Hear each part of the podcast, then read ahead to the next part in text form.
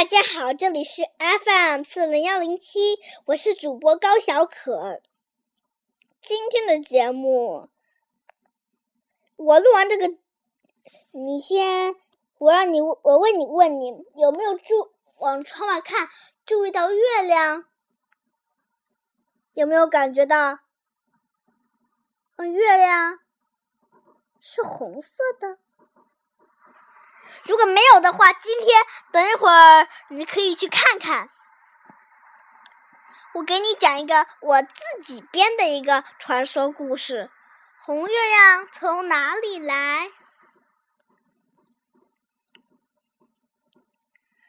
等后羿射完，我开始讲了。等后羿射完那个九个太阳的时候，那九个太阳的灵魂又飘啊飘。飘啊飘，被天帝拿着了。天帝太生气了，他以为后羿和嫦娥不是是他他拿，他都偷了那个，他们都偷了，不是是后羿要那要长生不老可以升天的药吗？那个天帝知道嫦娥一嫦娥。和后羿都有那个药，他还以为嫦娥、后羿都一起吃了，要一起上天了呢。所以，他们的九个儿子灵魂收到了，抱着他呀痛哭，简直是哭的眼泪都变成了大洪水，把人类遭殃的不得了。那反过来，我们从人的角度来看吧。人又那么想，哎，天帝呀，保佑啊！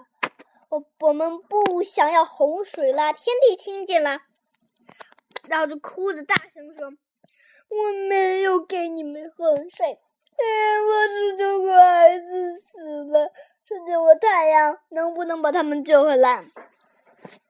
人民一听，火了：“我们人只需要一个太阳，哪需要九个太阳啊？”天帝生气了，他发火了。他知道是后羿和嫦娥夫妇俩射的，他知道他们有长生不老药，不对，他们有升天的药。他们知道，但是他不知道嫦娥一个人飞到月亮上，后羿没有飞到，所以他就把那十个太阳的灵魂一扔，扔到。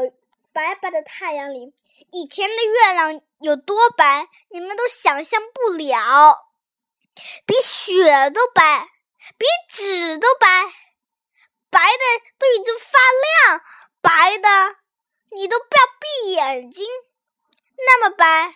现在因为天帝太生气，把那些儿子的灵魂放月亮。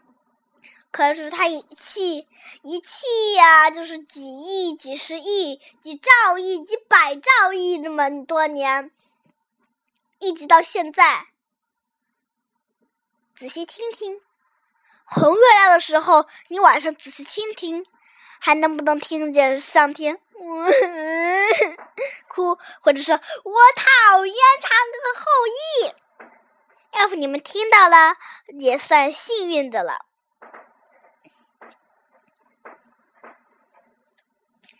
这就是红月亮的由来。好了，时间也差不多了，我们下期再见。